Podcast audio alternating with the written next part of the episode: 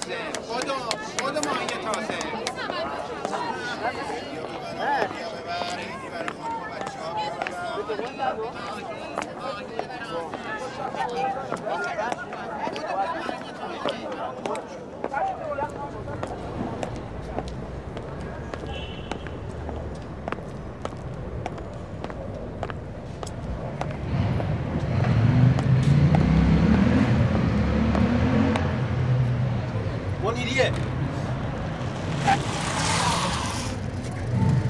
بشین آقا بشین بریم. به موجب این سند شش دانگ صدای مقسوم بماند برای وارثان داستان شب که در گذر سالها خواهد ماند.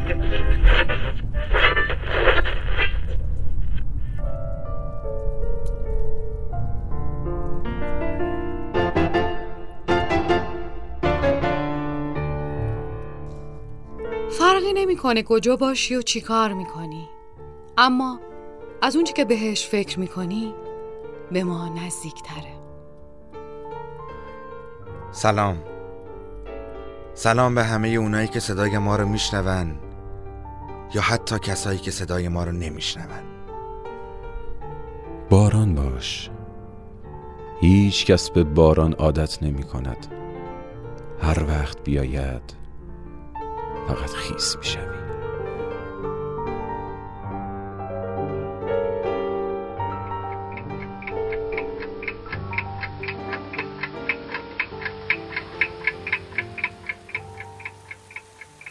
در این خانه که بویی از ریا نیست، تمام زینتش جز بوریا نیست. اگرچه وسعتش چون آسمان است، برای دشمنی و کینه جا نیست. همیشه بوی خوب عشق دارد، دمی از عطر شب‌بوها جدا نیست. به دنبال کسی اینجا نگردید، در اینجا هیچ کس غیر از خدا نیست.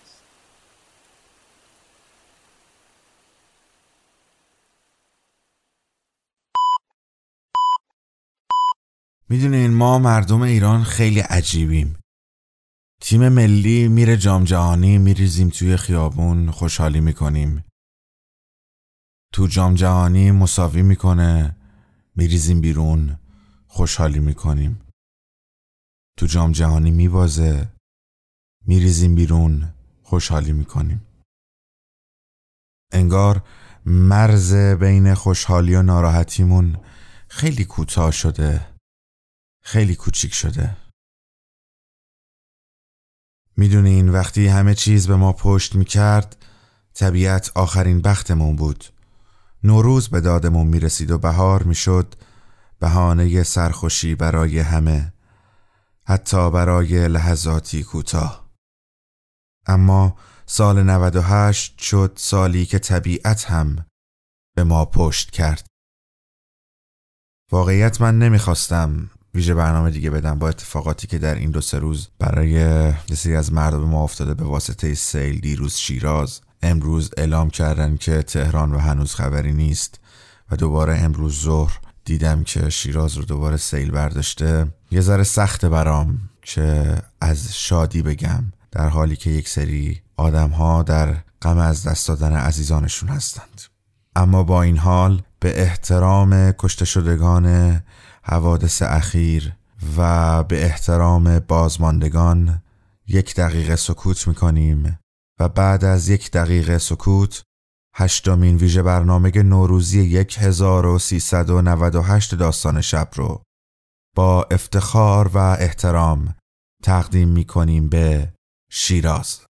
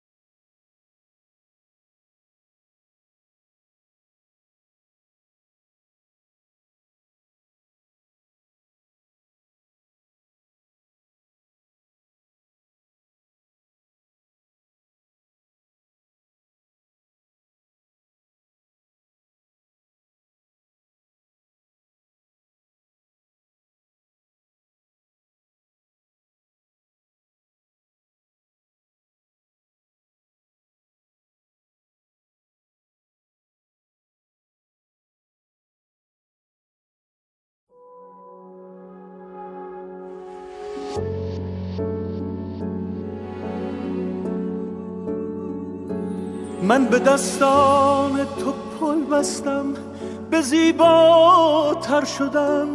از تو میخوام، از این هم با تو تنها تر شدم. از تو میخواهم خودتا مثل باران از بهار. از تو میخوام قرار روزهای بیقرار.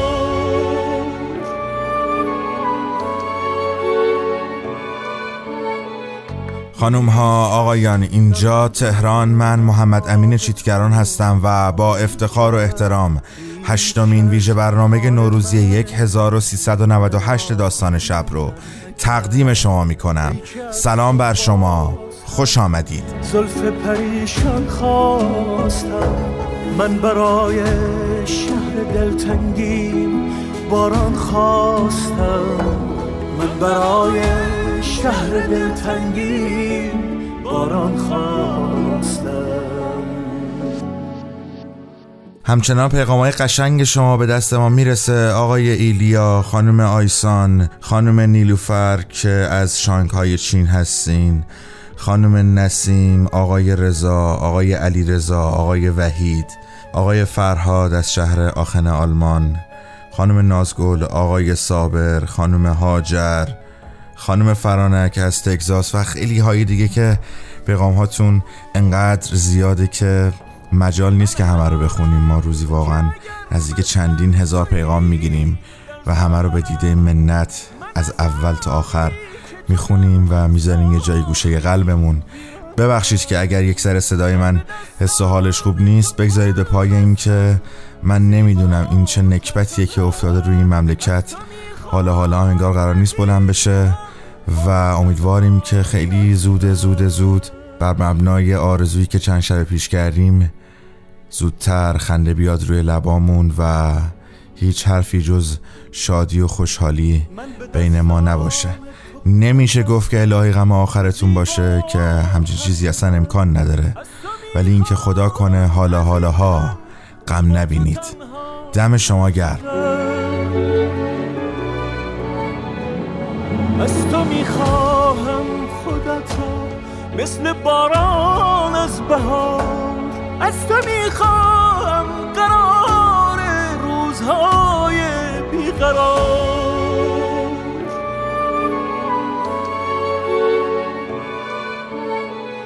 هیچ کس در من جنونم را به تو باور نکرد. هیچ کس حال من دیوانه را بهتر نکرد. ای که از تو باز هم زلف پریشان خواستم من برای شهر دلتنگیم، باران خواستم من برای شهر دلتنگی، باران خواستم. پل رو میشنوید با صدای علیرضا قربانی و شعری از احمد میرخلیلی. در ضبط امروز همراه من محبوب تایماز هستند، دو فرشته ای که در اولین قسمت ویژه برنامه ها اسمشون رو گفتم و الانم میگم که اگر نبودند باید در این ویژه برنامه ها رو گل میگرفتن، چون امکان نداشت اصلا به وجود بیاد و مدیون و مرهون زیبایی و معرفتشونم. دم شما گرم. ممنون که همراه هشتمین ویژه برنامه نوروزی داستان شب در سال نود و هشت هستید. که اگر مستم تویی در ساغرم، من از آنی که تو در من ساختی ویران ترم. من به دستان تو پل بستم، به زیباتر شدم. از تو میخواهم، از این هم با تو تنها تر شدم.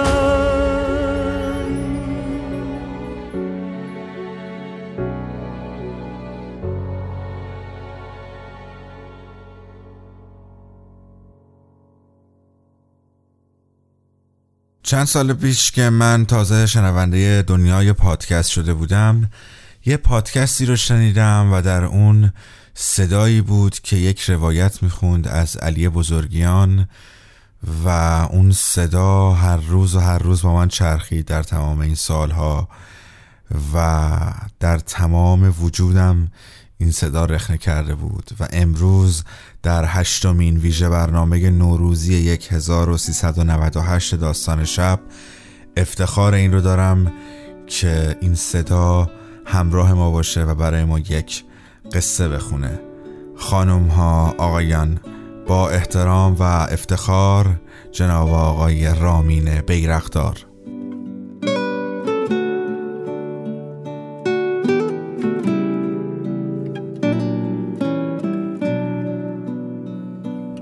در این گستره بیمرز جهان تنها صدای من و توست که سالها میچرخد و به یادگار میماند. داستان شب و روزتان بلند. من رامین بیرقدار هستم. سال نو شما مبارک.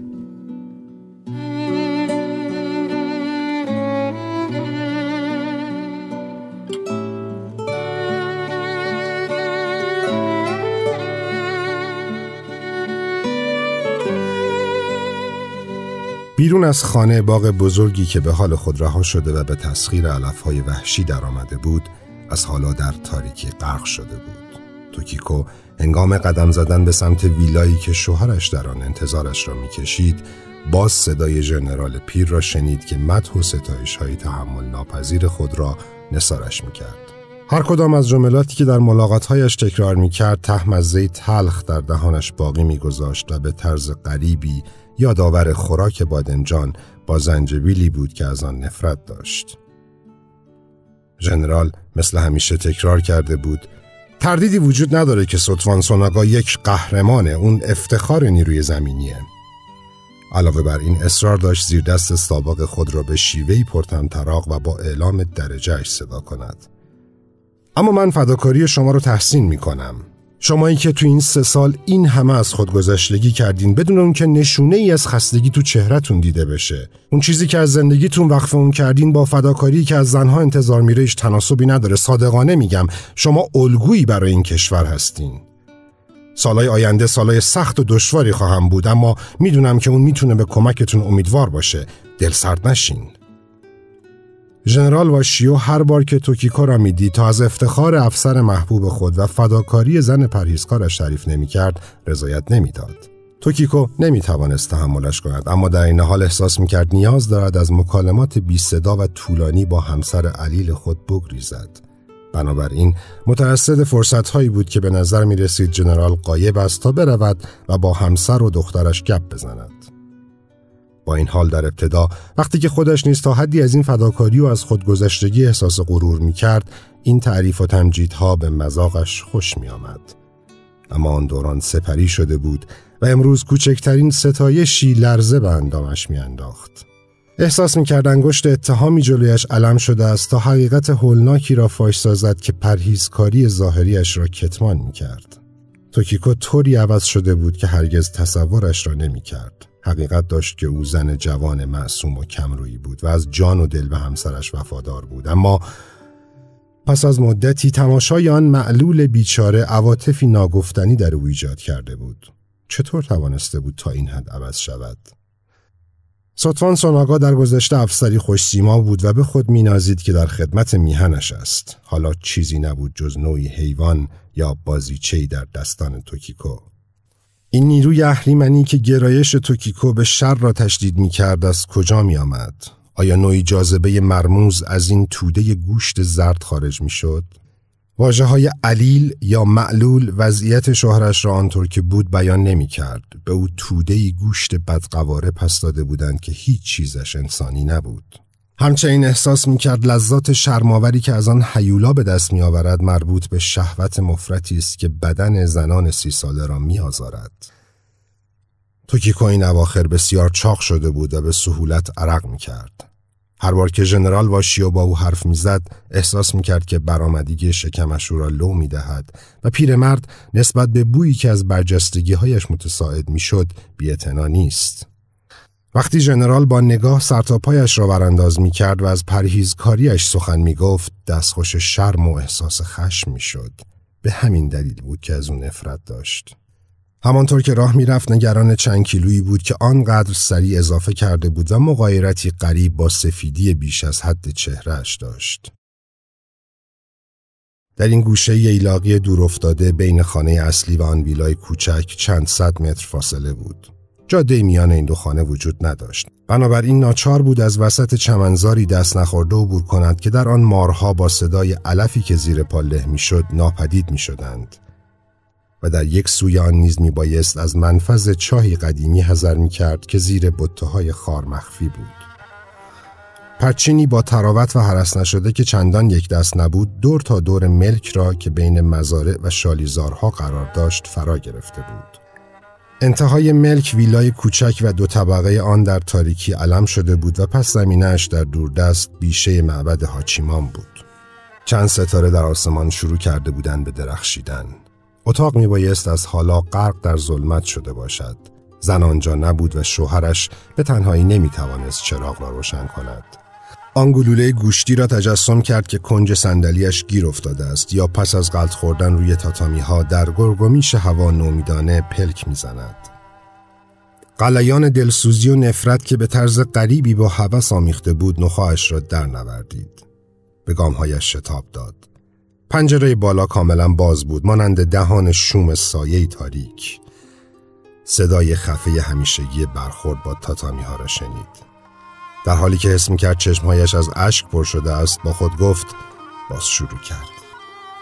مرد روی کمر غلتیده بود و ناتوان از کوچکترین حرکتی بی صبرانه با تمام قدرت با سر به تاتامی می‌کوبید تا او را صدا کند.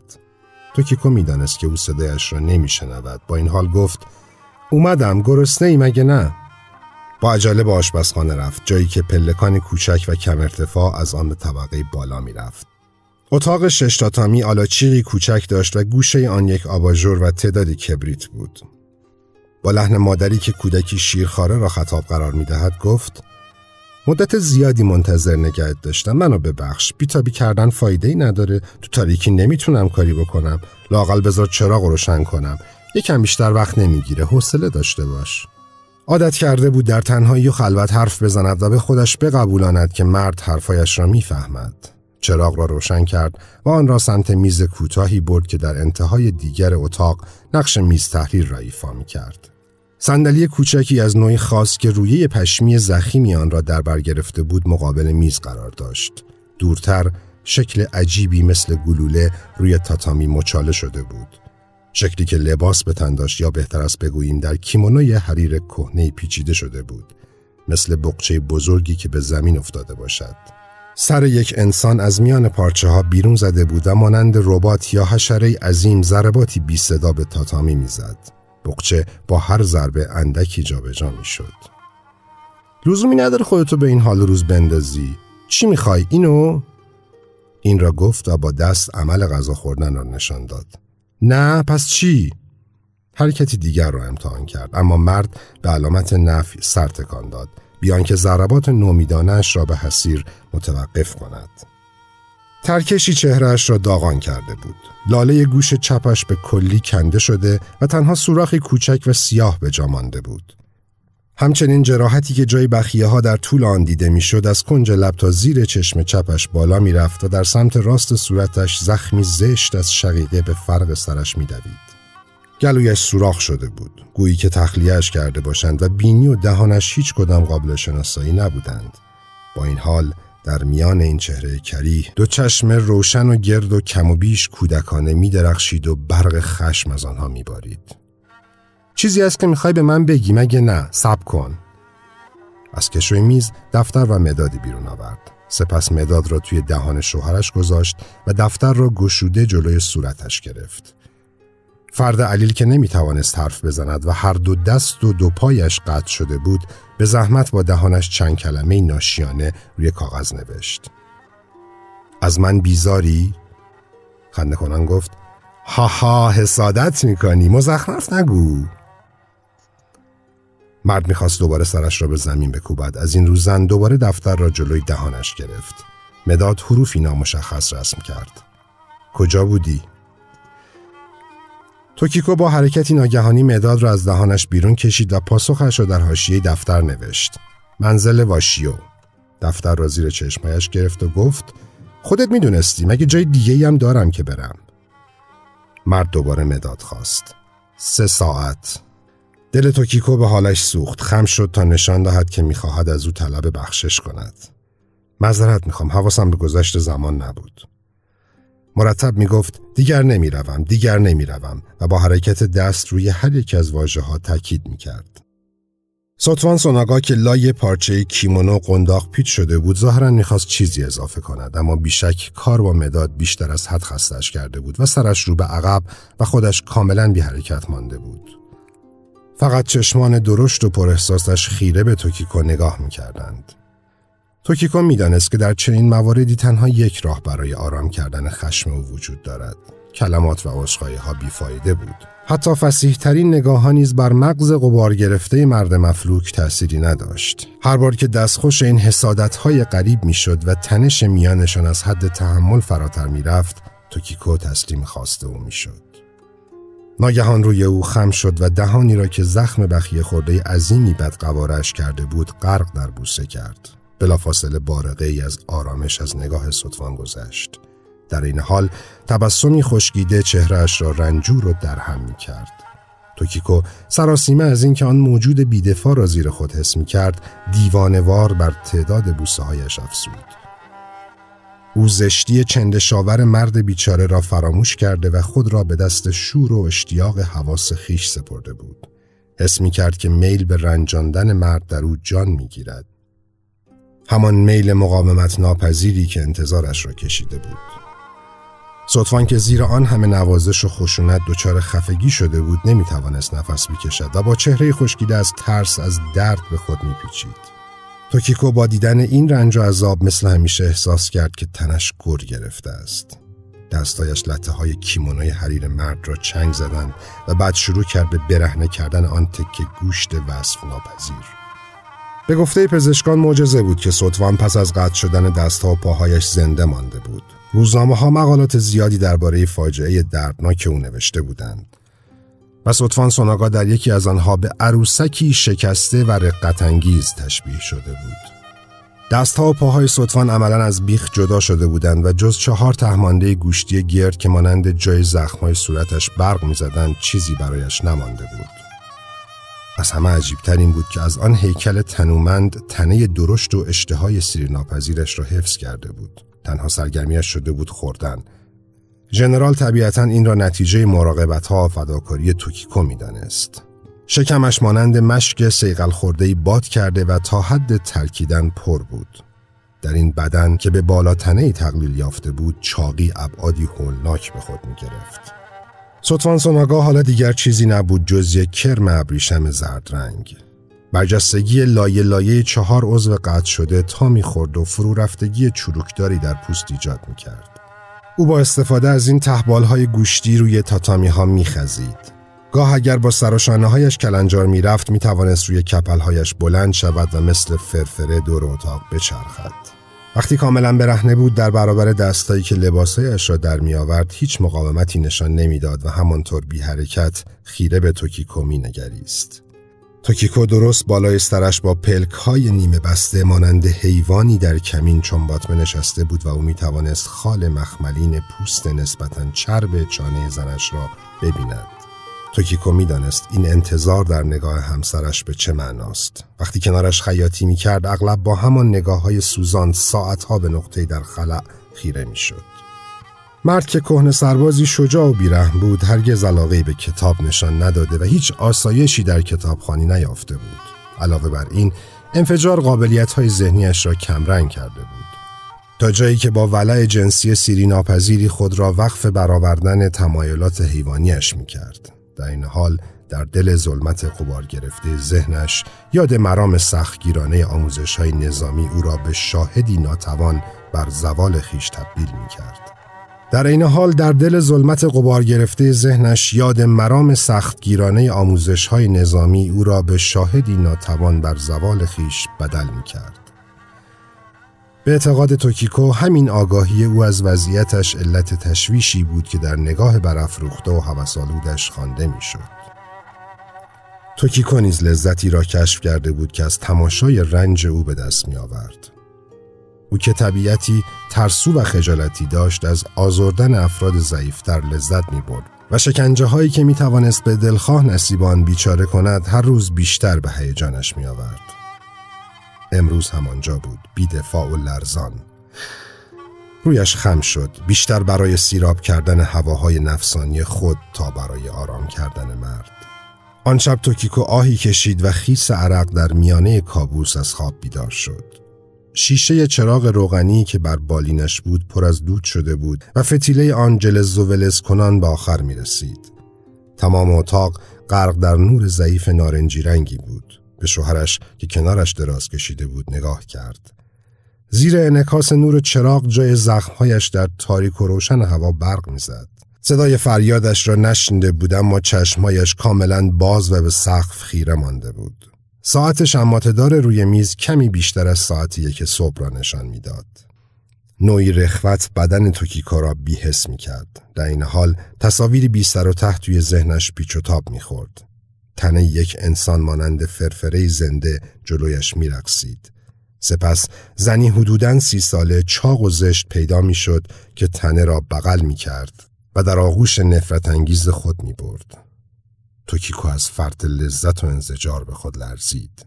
جهنم برایش افیونی شده بود که تن و حواسش نمی توانستند از آن بگذرند. همانطور که دستها را روی سینه گذاشته بود، آهی طولانی کشید و به مرد که کنارش دراز کشیده بود نگریست. مانند عروسک خیمه شب بازی دست و پا بریده‌ای که از جایش تکان نخورده بود. درد جسمانی که زمان بیدار شدن حس کرده بود، وضوح بیشتری پیدا کرد. توکیکو فهمید که زودتر از آنچه پیش بینی کرده بود ناخوش شده است. برخاست و به طبقه همکف رفت.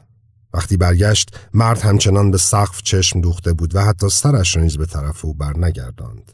مثل همیشه محو افکار خودش بود. دیدن این موجود انسانی که تنها رابطه‌اش با جهان بیرون نگاهش بود و در میانه شب ساعتها خود را غرق تماشای نقطه خیالی می‌کرد، لرزه به اندام توکیکو انداخت. هرچقدر به خودش می گفت که عقل مرد زایل شده است، باز نمی توانست تصور نکند که برای شوهرش نیز مثل هیولاها دنیای دیگری وجود دارد که دسترسی به آن برای او ممکن نیست. زن نمی توانست ببیند که او آنجا کنارش دراز کشیده اما کاملا محو افکار خودش است. با سری سنگین و دستخوش خیالات مدت زیادی دراز کشیده باقی ماند، اما خواب به چشمش نیامد. همانطور که کم کم در سکوت شب آرامتر می شد، به یاد وقایعی افتاد که این سه سال زندگیش را زیر و رو کرده بود. وقتی شنیده بود که همسر مجروحش به وطن برمی گردد، با خودش گفته بود که لااقل زنده است و جنگ برایش تمام شده است. آن زمان توکیکو هنوز با زنان افسران دیگر معاشرت داشت و بسیاری از آنها به او گفته بودند که بخت یارش بوده است. سپس روزنامه‌ها شروع کرده بودند به نقل شاهکار ستوان سوناگا. فهمیده بود که شوهرش به شدت زخمی شده، اما حتی یک لحظه هم تصور نکرده بود که با آن وضعیت پیشش برگردد. توکیکو هرگز روزی را که رفته بود او را در بیمارستان نظامی ببیند فراموش نمی کرد. چهره پوشیده از جراحتش از ملافه های یک دست سفید بیرون زده بود و با نگاهی مبهوت به زنش می نگریست. پزشک مقیم بیمارستان با استفاده از واژه‌های تخصصی که فهمشان دشوار بود برای او توضیح داده بود که همسرش بر اثر جراحات ناشنوا شده و مسدود شدن غیرعادی رگ‌هایش قابلیت گفتگو را از او سلب کرده است. توکیکو زده بود زیر گریه. پزشک همانطور که آهسته ملافه ها را سمت پایین تخت می‌سراند گفته بود شجاع باشید. در محل دست‌ها و پاها هیچ چیز نبود، هیچ. تنه پیچانده شده میان پانسمان ها مانند مجسمه گچی و بی حرکت که وسط ملافه ها خوابانده شده باشد غیر واقعی بود. توکیکو دچار سرگیجه شده و پای تخت چنباتمه نشسته بود.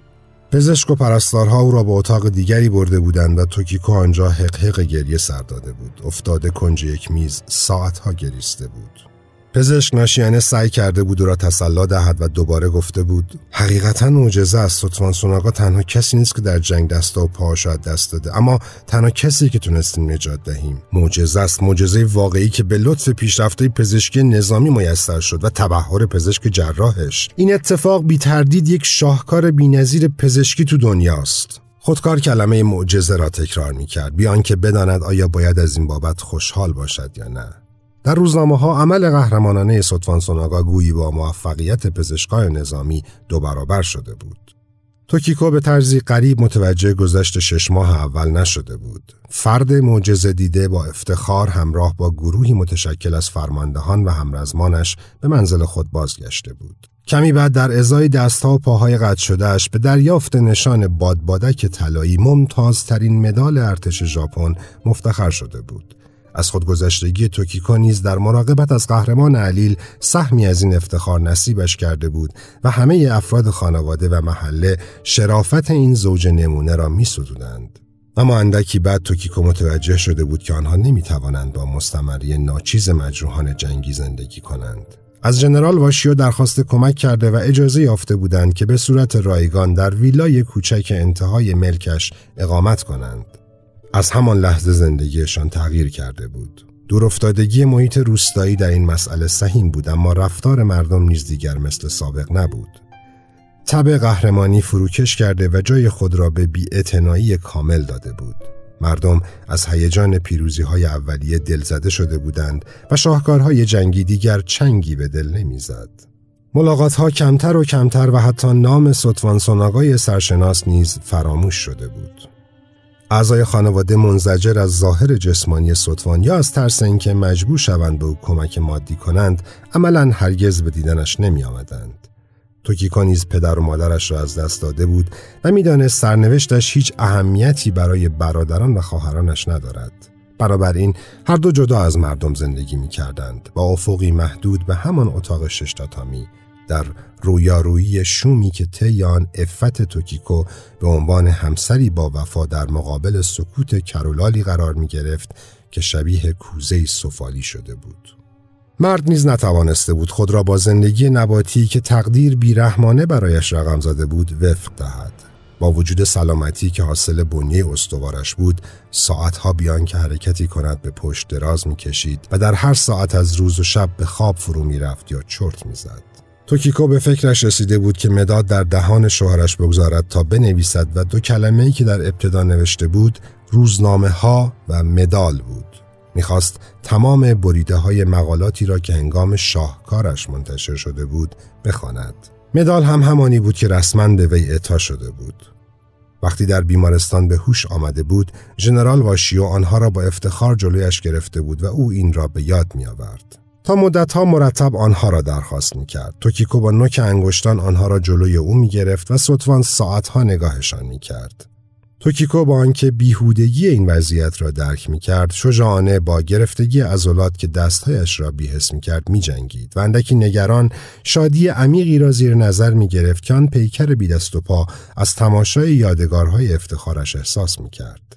بیشک خود ستوان نیز خسته شده و به همین دلیل دیگر آنها را طلب نکرده بود. آنگاه زندگی توکیکو محدود شده بود به ارضای فوری اشتها و غرایز جنسی همسرش.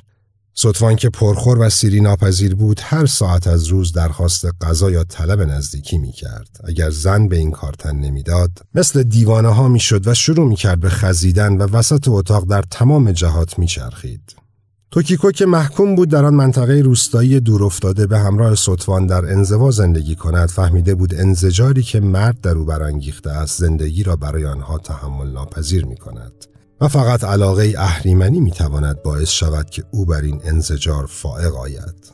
آنها مثل دو حیوان وحشی بودند که در قفسی حبس شده باشند. بنابراین تصمیم توکیکو برای رها کردن عنان خواهش‌های حیوانیش اصولاً امری طبیعی بود. بدین ترتیب بود کم کم به جایی رسیده بود که مرد را به سان اسباب بازی بزرگی فرض می کرد که می توانند از آن استفاده یا سوء استفاده کنند. او مقهور نیروی حیوانی شده بود که مرد بی‌شرمانه با آن غرایزش را ابراز می کرد و از این رو ابداً کم نمی آورد و خودش نیز سیری ناپذیر شده بود.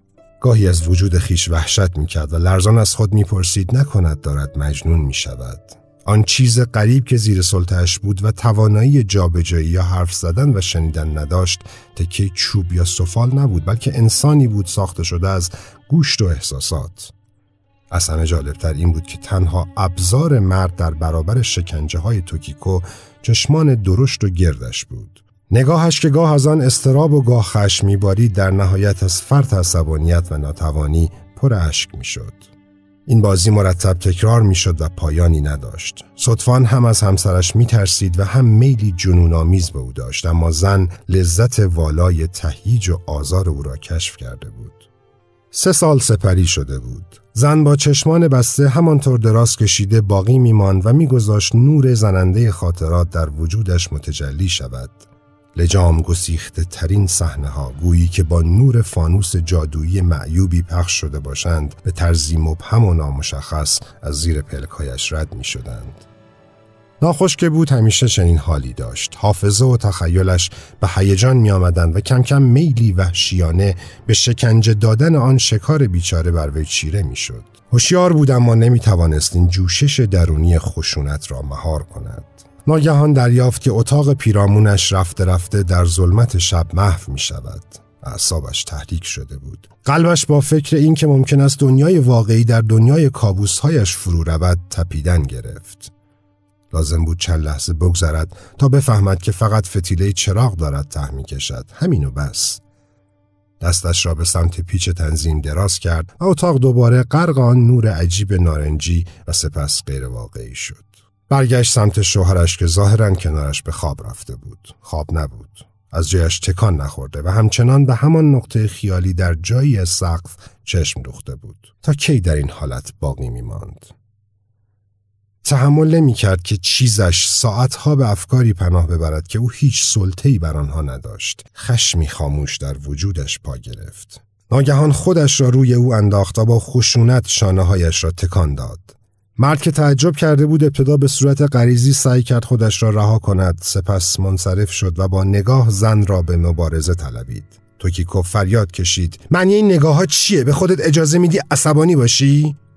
همانطور که از نگاهش اجتناب میکرد خودش را به دست بازی های بیرحمانه همیشگی سپرد. ادامه داد: اجازه نمیدم عصبانی شی، باید از من اطاعت کنی. هرچه آزارش میداد بر سرش فریاد میکشید و تهدیدش میکرد. مرد تنهایی سرسختی نشان میداد و تسلیم نمیشد. آیا توان مقاومت را در ساعتها تفکر و خیره شدن به سقف میافت یا اینکه تحریک‌های توکیکو دچار جنونش میکرد؟ به هر حال بیان که ذره کوتاه بیاید پیوسته چشمان از حدقه درآمده‌اش را که میخواستند سوراخش کنند به سویش میگرفت. توکیکو دستایش را روی صورتش انداخت و فریاد کشید: با این چشا به من نگاه نکن! بیان که متوجه شود چه می کند همانطور که دیوانوار جیغ می کشید گذاشت انگشتایش با تمام قدرت در حدقه های مرد بیچاره فرو رود. توده گوشتی که زیرش بود از درد به خود پیچید. مرد با نیروی حیوانی محتضر موفق شد او را به عقب پرت کند. توکیکو دو باریکه خون دید که روی چهره آماس کرده مرد، چهره‌ای که مانند هشت پای آبپز ورم کرده بود، فرو می‌چکید. فهمید چه شده است. او را از آخرین راه ارتباطیش با دنیای بیرون محروم کرده بود و حتی نمی‌توانست بهانه بیاورد که دستخوش جنون شده است. چطور ممکن بود نداند که چشم‌های رام نشدنی شوهرش آخرین پناهی بود که نمی‌گذاشت او همان حیوان مطیع و مطلوب توکیکو شود؟ این را می‌دانست. از این نفخه‌های هوشیاری که در اوج نکبت روی سطح وجدانش بالا می‌آمد و باعث می‌شد به وضوح درون قلب خود را ببیند نفرت داشت. حس می‌کرد هوسی مخوف‌تر راهنمای عملش بوده است. آیا با حسم این نگاه سرزنش‌آمیز نخواسته بود از شوهرش جسدی زنده بسازد و او را بدل به فرفره گوشتی بی‌نقصی کند که فقط به تماس دست واکنش نشان می‌دهد و می‌گذارد او بی هیچ ممنوعیتی غرق در بازی‌های فاسد خویش شود؟ تا زمانی که به او نگاه می‌کرد انسان باقی می‌ماند، اما همین که کور می‌شد. او که حالت تهوع داشت فریادی را در گلو خفه کرد و ناگهان خود را منقلب و لرزان دید. پس از آنکه گذاشت تن زخم دیده شوهرش از درد به خود بپیچد به سمت پلکان شتافت و با پاهای برهنه دوان دوان در دل شب بیرون رفت. ابتدا مستقیم به سمت مقابل دوید و فکری جز فرار در سر نداشت. سپس وقتی به انتهای ملک رسید به راست در جهت روستا پیچید و متوجه شد که به سوی منزل پزشک می رود. هنگام بازگشت به ویلا مرد بیچاره همچنان دور خود می پیچید و می نالید. دکتر که هرگز سوتوان سوناگا را ندیده اما تعریفش را شنیده بود به محض ورود به اتاق بهت زده ایستاد. آمپول آرام بخشی به او زد، روی چشمهایش کمپرس گذاشت و بی آنکه توضیحات نامفهوم و ناشیانه توکیکو را گوش کند با عجله از آنجا رفت. سوتوان پس از گذراندن شبی پر التهاب سپیده‌دم به خواب فرو رفت. توکیکو همانطور که میگریست و آرام سینه مرد را نوازش میکرد مرتب میگفت منو ببخش، منو ببخش. ستوان از تب میسوخت و آرام نفس میکشید. توکیکو تا چند روز بالای سرش باقی ماند. بیوقفه کمپرس های سرد را روی پیشانیش عوض میکرد و با انگشت پیوسته واژه ببخشید را روی سینهش مینوشت. ساعتها با ملایمت با او حرف میزد و گذشت زمان را حس نمیکرد. شبها تب ستوان پایین می آمد و کمی بهتر نفس می کشید. توکیکو وقتی کم و بیش مطمئن می شد که او هوشیاریش را کاملا به دست آورده است، دوباره سعی می کرد روی بدنش خیلی واضح بنویسد مرا ببخش و منتظر واکنش‌هایش می ماند. مرد می توانست با حرکت سر یا یک لبخند به او جواب بدهد، اما از جایش تکان نمی خورد و در چهرهش هیچ هیجانی دیده نمی شد. با این حال از تنفسش معلوم بود که خواب نیست. آیا توان تشخیص حروفی را که توکیکو روی پوستش ترسیم می‌کرد از دست داده بود یا اینکه عصبانیت او را به سکوتی تعمدی وامی داشت؟ توده گوشت گرمی که کنارش دراز کشیده بود بدون هیچ توجهی به ندای او کاملاً بی حرکت مانده بود. یک شب هراسی شدید آمیخته با ترحم وجود توکیکو را تسخیر کرد. او شیء نبود بلکه موجودی زنده مثل خودش بود، با یک قلب، یک معده، دو شش، اما نمی توانست چیزی ببیند، چیزی بشنود. هیچ کلمه ای از دهانش خارج نمی شد و اگر می خواست چیزی را بگیرد یا برخیزد نه دستی داشت و نه پایی. دنیا برای او در سکوت و شب تاریک جاودانی متوقف شده بود. ستوان آنجا بود کنار توکیکو، زنده به گور در گوشت خود. توکیکو می توانست در ذهن خود مجسم کند که او کمک می طلبد، می خواهد هر قطره ضعیف پرتویی ببیند و صدایی بشنود. می‌خواهد سایه‌ای ببیند، پژواکی بشنود، لحظه‌ای دستش را به سوی چیزی دراز کند. همه چیز برای او قدغن بود. توکیکو فریادی کشید و مثل بچه‌ای زیر گریه زد. دیگر نمی‌توانست در این حالت بماند. نیاز داشت آدم ببیند، یک چهره، چهره انسانی. توکیکو او را در رخت خوابش رها کرد و با عجله به منزل ژنرال واشیو رفت. ژنرال پیر کاملا ساکت به اعترافات مفصل توکیکو که گاه با حقحق گریه قطع می شد و اغلب سر و ته نداشت گوش داد و بعد مردد و معذب مکسی طولانی کرد بیان که بتواند چیزی بگوید. در نهایت با بیمیلی اعلام کرد بریم اونو ببینیم. هوا تاریک شده بود. فانوسی آماده کردند و در تاریکی به سمت ویلا راه افتادند. کنار هم راه می رفتند. هر کدام در افکار خود غرق بودند و چیزی نمی گفتند. ژنرال بعد از ورود به اتاق طبقه دوم تعجب کرد. ولی اینجا که کسی نیست، پس کجاست؟ توکیکو همانطور که ژنرال را روی پله ها دنبال میکرد گفت باید رو زمین باشه، رو توشکش. توشکی را که کنج اتاق بود نشان داد و با دیدن ملافه های خالی مات و مبهوت ایستاد. ژنرال گفت با وضعیتی که اون داره نمیتونه جای دوی رفته باشه، بیاین داخل خونه دنبالش بگردیم. اما خیلی زود به حقیقت پی بردند. ستوان سوناگا ناپدید شده بود. ناگهان توکیکو گفت ببینین این چیه؟ نوشته بدخط پایین دیوار کاغذی کنار ملافه های مچاله شده ناشیانه با مداد رسم شده بود. توکیکو خم شد و توانست به سختی آن پیام چند کلمه ای را بخواند. تو را میبخشم. آنگاه فهمید که احتمالاً شوهرش تا پای میز کوتاه خزیده و روی اندام بریده‌اش ایستاده بود تا بتواند مداد را پیدا کند و آن را با دهان بردارد. او با تلاشی جانفرسا بالاخره موفق شده بود. همانطور که به حروف کج و معوج روی کاغذ مینگریست، احساس کرد که صورتش از خون خالی شد. سمت ژنرال برگشت و گفت میترسم تصمیم به خودکشی گرفته باشه. اندکی بعد تمام اهل خانه بیدار شدند. خدمتکاران فانوس‌های دیگری آوردند و همه در باغ بزرگ و دست نخورده‌ای که دور تا دور ویلا را گرفته بود به جستجو پرداختند. توکیکو با قلبی تپنده به دنبال ژنرال پیر که نور ضعیف فانوس را در تاریکی میتاباند حرکت میکرد. تو را میبخشم. کلمه‌های روی دیوار پاسخ سؤالی بود که انگشت توکیکو بارها روی سینه‌اش رسم کرده بود. مرد به او میگفت من میمیرم اما نگران نباش، تو را بخشودم. او را بخشوده بود. گذشتی که در این چند کلمه بود منقلبش میکرد، اما چطور توانسته بود پایین برود؟ آن تن بی‌عضو را دید که پله به پله غلط میخورد. ژنرال میان علف‌های وحشی پیش رفته بود. توکیکو ناگهان دستخوش سوءظنی هولناک شد. زمزمه کرد: یکم دورتر یه چاه قدیمیه مگه نه؟ ژنرال همانطور که به گام‌هایش سرعت می‌بخشید جواب داد: بله. در تاریکی شب فانوس روشنایی ناچیزی تولید می‌کرد. ژنرال همانطور که سعی داشت مسافت بیشتری را جلوی خودش روشن کند تکرار می‌کرد: چاه باید اینجا باشه. توکیکو ایستاد. در سکوت شب صدای خشخش علف‌ها شنیده شد، انگار که ماری در نزدیکی آنها بخزد. ژنرال و توکیکو از ترس سر جای خود میخکوب شدند. در روشنایی لرزان فانوس هر دو با هم شکلی سیاه دیدند که با گردنی افراشته و کشیده مانند کرم ابریشم بزرگی میان نیها به جلو میخزید. شکل با جمع و باز شدنهای دشوار پیش میرفت و از تهمانده چهار عضو قطع شده‌ای که دیوانوار زمین را شخم میزدند کمک میگرفت. ناگهان سر ناپدید شد. تن به دنبال آن رفت و یک بار واژگون شد.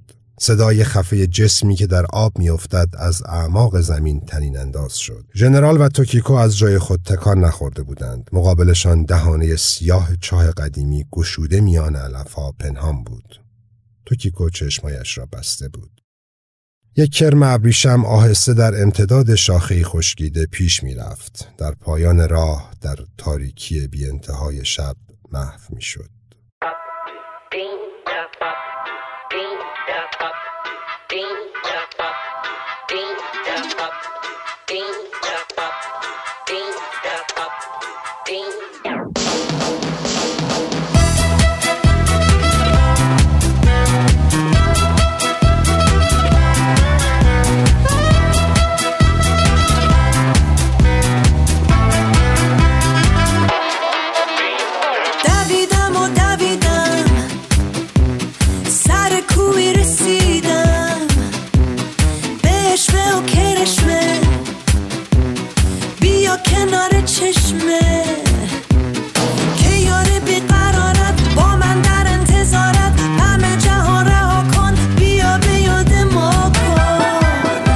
داستانی شنیدید با عنوان کرم ابریشم نوشته ادوگاوا رامپو که در کتاب اتاق قرمز توسط نشر چترنگ چاپ شده و این داستان رو با صدای هشتمین مهمان ویژه ما در ویژه برنامه‌های نوروزی داستان شب در سال نود و هشت جناب آقای رامین بیرقدار شنیدید و حالا آنچه که میشنوید دویدم و دویدم از رعنا منصور.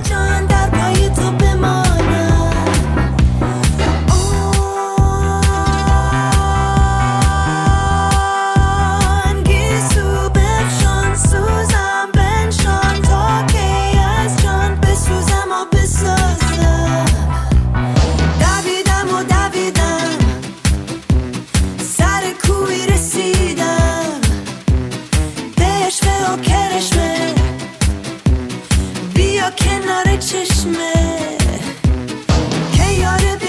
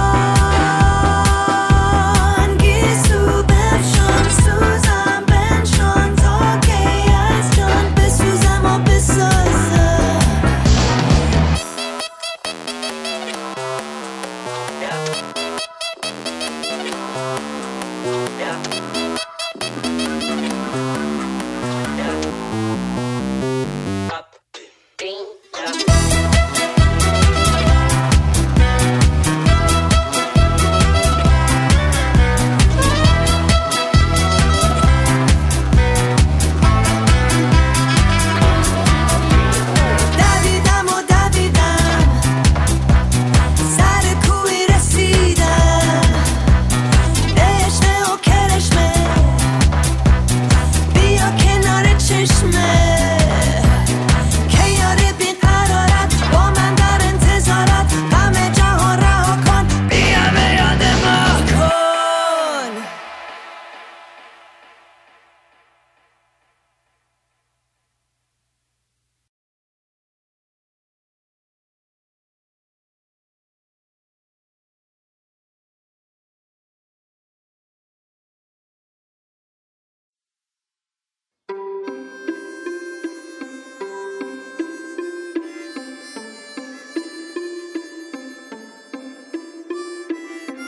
خانم‌ها، آقایان، این پایان هشتمین ویژه برنامه نوروزی داستان شب در سال هزار و سیصد و نود و هشت هست. امروز ششم فروردین ماه، من محمد امین چیتگران هستم و با افتخار و احترام این برنامه رو تقدیم کردیم به شهر شیراز و امیدواریم که خیلی زود اوضاع سر و سامون بگیره.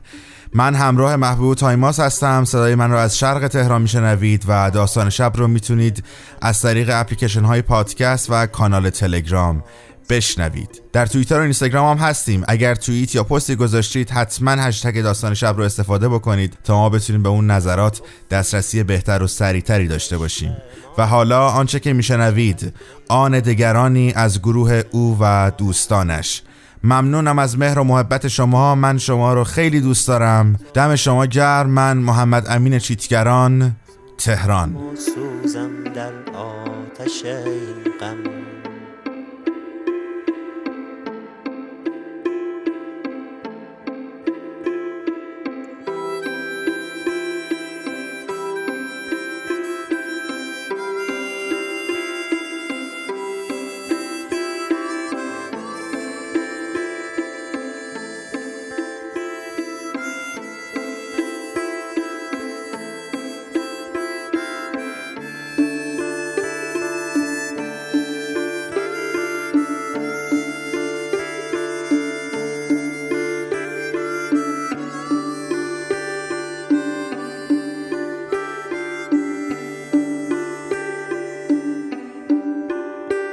وقت است که بازایی و گیسو بگشایی،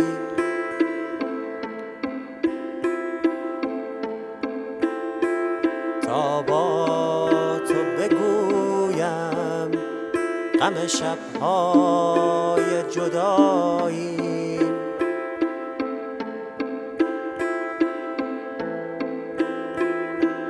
خواب و خیالات از آن دگران است،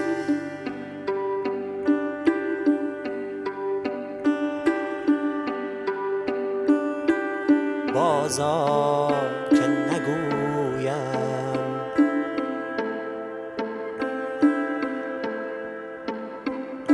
تو آن دگران.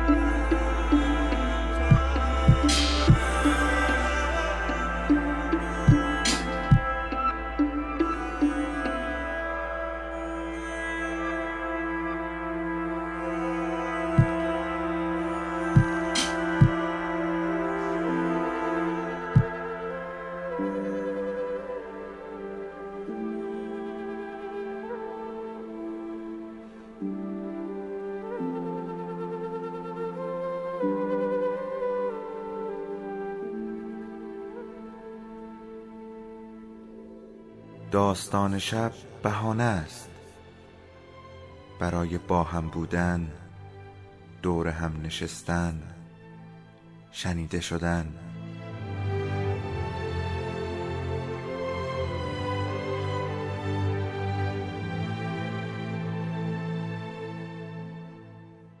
صدای افسانه ها رو میشنویم.